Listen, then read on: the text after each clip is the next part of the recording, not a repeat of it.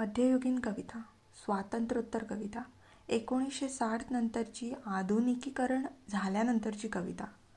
अगदी अलीकडील विसाव्या शतकाच्या शेवटच्या दोन शतकातील आणि एकविसाव्या शतकाच्या प्रारंभाची कविता असे कवितेच्या प्रवाहाचे ढोबळ कालखंड पाडता येतील. तसे पाहता कोणत्याही आविष्करणाला कालखंडाच्या रूपात तुकड्यात बसवून त्याची वैशिष्ट्ये गुणदोष अभ्यासणे हा प्रकार कलेच्या अभिजात सृजनाला मर्यादा पाडून मीटरपट्टीने मोजमाप करण्यासारखेच आहे.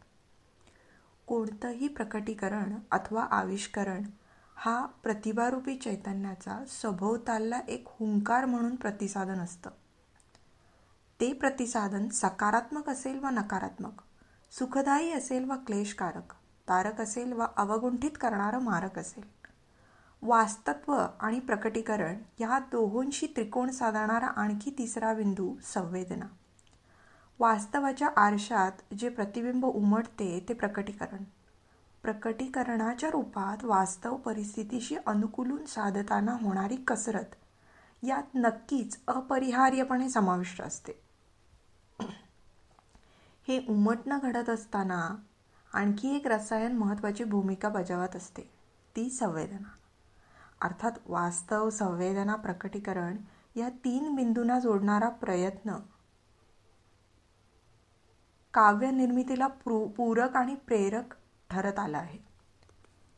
संत कवींच्या काळापासून ते आजपर्यंतच्या काव्याचा इतिहास पाहिला तरी समकालीन आध्यात्मिक भौतिक सामाजिक राजकीय सांस्कृतिक वास्तवाचे पडसाद संवेदनशील कविमनावर ओरखड्याच्या रूपात उमटले आणि हेच प्रकटीकरण काव्याच्या स्वरूपात त्या त्या शैलीत व्यक्त होत गेलं.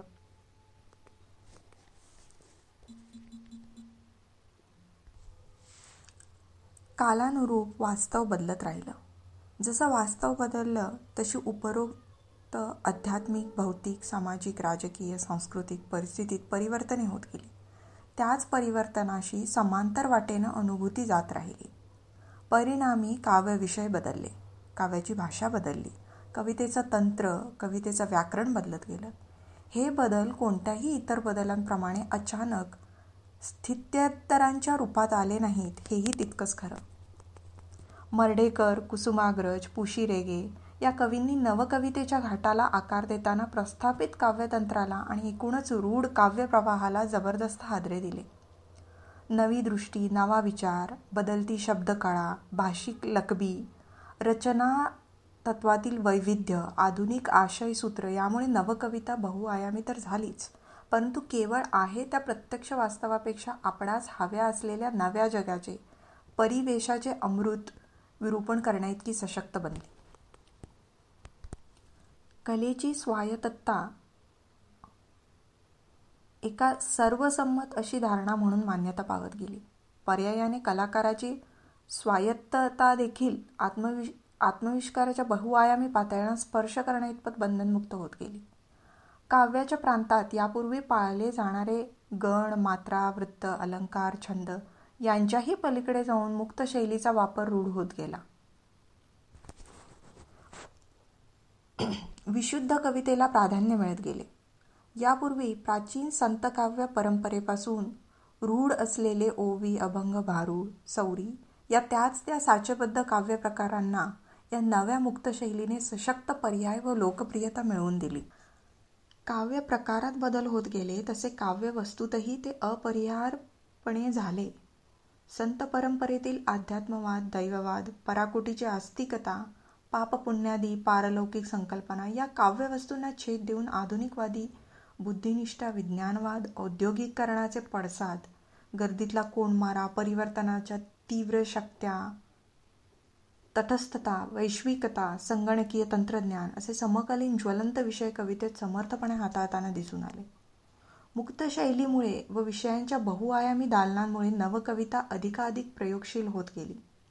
ही प्रयोगशीलता कवीच्या वैयक्तिक शैलीचा भाग अथवा वैशिष्ट्य म्हणून पुढे संमत झाली. कारण अशी प्रयोगशीलता ही त्या त्या कवीच्या स्वयंप्रेरणेने व लेखनतंत्रामुळे जन्माला आली म्हणून ती त्या कवीची वैयक्तिक शैली म्हणून रूढ पावली. कवितेचा विषय दैववादाकडून अस्तित्ववादाकडे झुकला.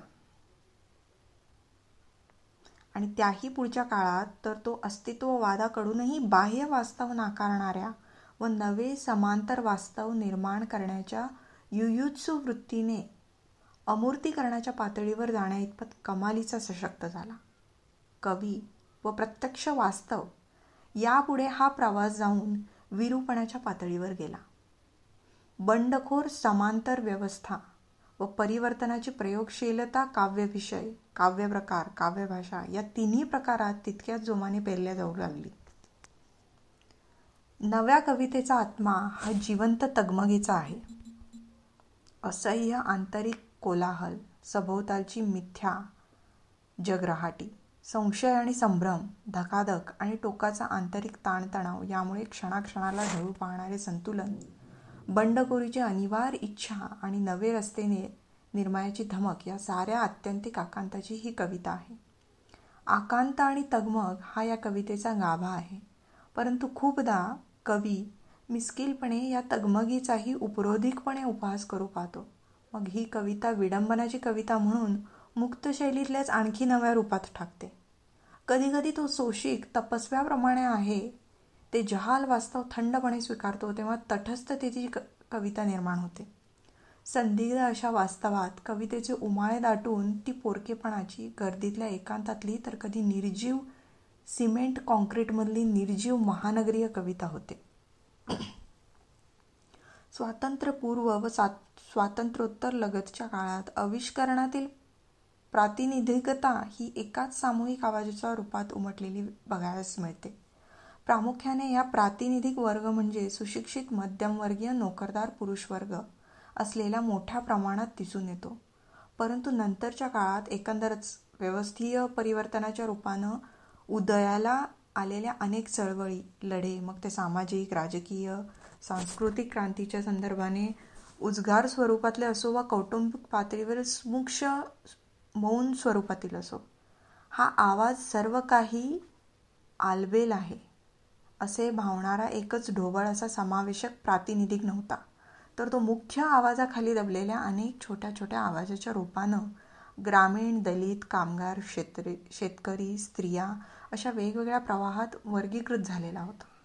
तो प्रत्येक वर्ग आता स्वतःचा दबलेला आवाज बंडखोर होऊन परिवर्तनाची भाषा बोलू लागला होता. त्यातूनच स्त्री शिक्षणाचा वाढता प्रसार सांस्कृतिक पाश्चायनाच्या संकल्पनेचा उगम व स्वीकार या अनेक कारणामुळे पुरोगामी बनत चाललेल्या पोषक वातावरणात स्त्रियांच्या अस्तित्ववादाची लढाई अधिक ठळकपणे अधोरेखित होत गेली. सुशिक्षित स्त्रियांचे प्रमाण वाढले नोकरदार स्त्रियांची संख्या लक्षणीय बनू लागली. चूल मूल व चार भिंतींबाहेर पडलेल्या स्त्रीच्या अस्तित्वाचे कंगोरे अधिक बहुआयामी झाले. तसतसा तिचा संघर्ष नव्या रूपात अधिक ठिकाणी समोर येऊ लागला. वास्तवाचे प्रकटीकरण प्रतिसादाच्या रूपात स्त्री हुंकार म्हणून काव्यविश्वात ठळकपणे उमटत राहिले.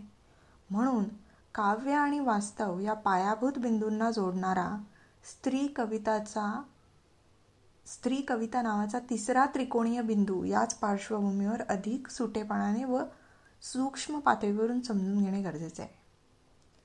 प्रत्येकच दबलेल्या आवाजाचे धुपणे खुपणे जळणे उजागर होत असतानाचा प्रवास हा एक युगानयुगे चालत असलेल्या शोषणाच्या इतिहासाचे हळूहळू होत जाणारे उत्क्रांत स्वरूप असते. ही उत्क्रांती दमन सोशिकता आणि बंडखोरी याच क्रमबद्ध पद्धतीने घडत जाते. स्त्रीचं व्यक्त होणं ही देखील अशाच एका दबलेल्या आवाजाची बंडखोरी उत्क्रांत होत गेलेल्या रूपात बघायला मिळते. जात्यावरच्या ओव्या फुगडी जिम्म्याची गाणी गौराईची फेरधरणी शिराळातील भुलोबाची गाणी खुरपताना निंदताना कापूस वेचताना गुणगुणलेली गाणी बाळ जुजवताना गायलेली अंगाई लग्न संस्कारातील वेगवेगळ्या विधी संपन्न होताना म्हटली जाणारी त्या त्या लोकभाषेतील विधीनुसार म्हणायची गाणी बाळाच्या नामकरण संस्काराच्या वेळी म्हटली जाणारी पाळण्याची गीते दुसऱ्याच्या आधी प्रस्थापना करून तिच्याभोवती कुमारवयीन पोरी गातात ती भुलाबाईच्या प्रताश प्रतिष्ठापनेतील भुलाबाईची गाणी. विविध क्षेत्र परत्वे श्रद्धास्थान म्हणून मानल्या जाणाऱ्या खेडोखेडींच्या ग्रामदैवतांच्या आरत्या जागरणाची गोंधळ गीतं नववधूंना घ्यावयाचे उखाणे अनेक प्रचलित ग्राममणी या आणि अशा कितीतरी रूपात परंपरागत स्त्री साहित्य स्फुटू स्वरूपात विखुरलेलं आहे. हौशी चोखंदळ अभ्यासकांनी असे वाद्यमय संकलित करून ते लोकवाद्यमय म्हणून प्रांतीय लोकगीतांच्या स्वरूपात स्वतंत्र साहित्य प्रकार म्हणून नावारूपाला आणलं. कोणी एका विशिष्ट लेखकाच्या मालकीचा दावा सांगता येणार नाही असं कितीतरी स्फुट साहित्य अशा लोकमाध्यमांच्या रूपानं हा दबलेला स्त्रीचा आवाज व्यक्त करणारा असा आहे. सासूर वाशिणीचा जाच कुमारवयातील अल्लड स्वप्न देवदेवतांची आराधना समारंभ विधीच्या प्रसंगात एकमेकीची थट्टा छेडाछेडी असे कितीतरी तरंग या सगळ्या काव्यातून खूप सहजपणे व्यक्त होताना दिसतात. जात्यावरची गाणी हा तर भारतीय मराठी साहित्यातला पुरातन घरंदाज एवज म्हटला जावा. इतक्या सूक्ष्म स्वरूपात आविष्करणाच्या छटाने इटके आणि नेमकेपणाने व्यक्त करणारं अजरामर दंतकाव्य म्हणता येईल.